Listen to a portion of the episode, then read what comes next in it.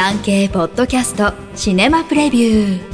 シネマプレビューでは現在映画館で公開中。もしくは今後上映される作品から産経新聞文化部映画担当の編集委員がピックアップしたプレビューを4作品再構成してお届けします。なお上映予定は予告なく変更される場合があります。最新の上映予定は各映画館にお問い合わせください。一作品目映画ネメシス黄金螺旋の謎広瀬すずと嵐の桜井翔が主演したテレビの連続ドラマの映画化です。ドラマとは雰囲気を変え、独自の世界観を構築したのが魅力です。ドラマは探偵事務所に持ち込まれた事件を広瀬が演じる主人公、三上アンナらが解決する一方で、アンナの出生の秘密が大きな謎として提示されました。最後に明かされた真相は特撮ドラマのようでなかなか奇想天外でした。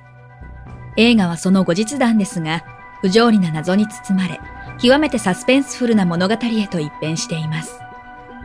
アンナは仲間たちが次々に悲惨な死を遂げる悪夢を毎晩見るようになります。そして夢の中に窓と名乗る男が現れます。脚本は刑事雪平夏美シリーズなどの作家で脚本家の畑武彦。監督はドラマの演出も手掛けた入江優が務めました。夢か現実か。悪夢から目覚める汗みどろの広瀬の映像が繰り返されることで、次第に観客は夢うつつの境界線を見失います。窓を演じる佐藤浩一との睨み合い、江口洋介との長回し、そして少女と大人の間にいるアンナの存在感。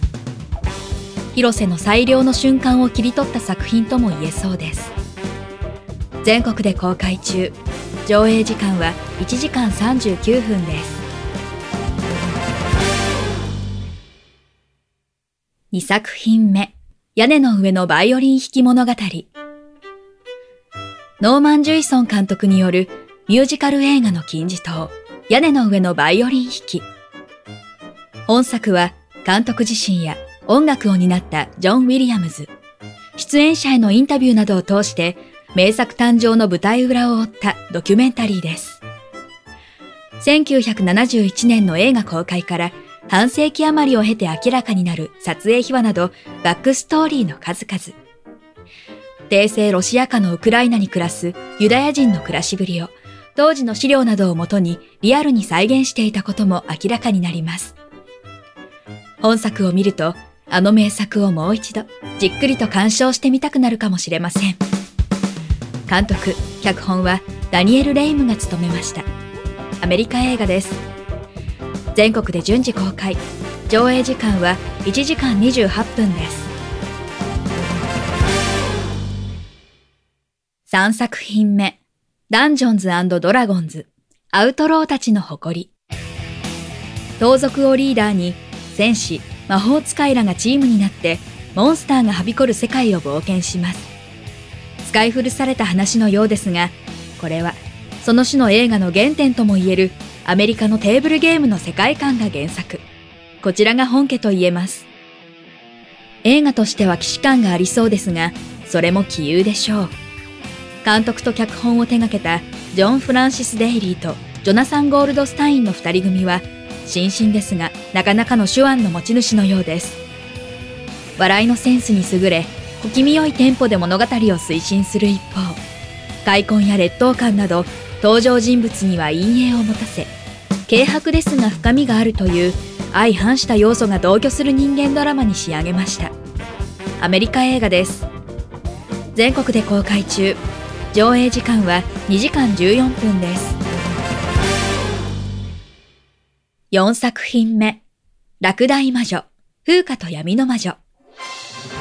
累計発行部数が160万部を超える落第魔女という人気児童書シリーズを原作にしたアニメ映画です。上映時間は1時間とコンパクト。機関車トーマスやアンパンマンなどと同様、子供の映画館デビュー作品になることを意識したのでしょうか。ですが、目に見えるものが全てではない、など、作り手が伝えたいことはきちんと盛り込まれています。闇の魔女など、既視感のある設定も多いのですが、キャラクターは昨今の魔女物アニメっぽい造形。子供たちはすんなりとこの作品の世界に飛び込み、楽しみながら人生で大切なことのいくつかを学べるのではないでしょうか。全国で公開中、上映時間は1時間です。産経ポッドキャストシネマプレビュー。最後までお聞きいただきありがとうございます。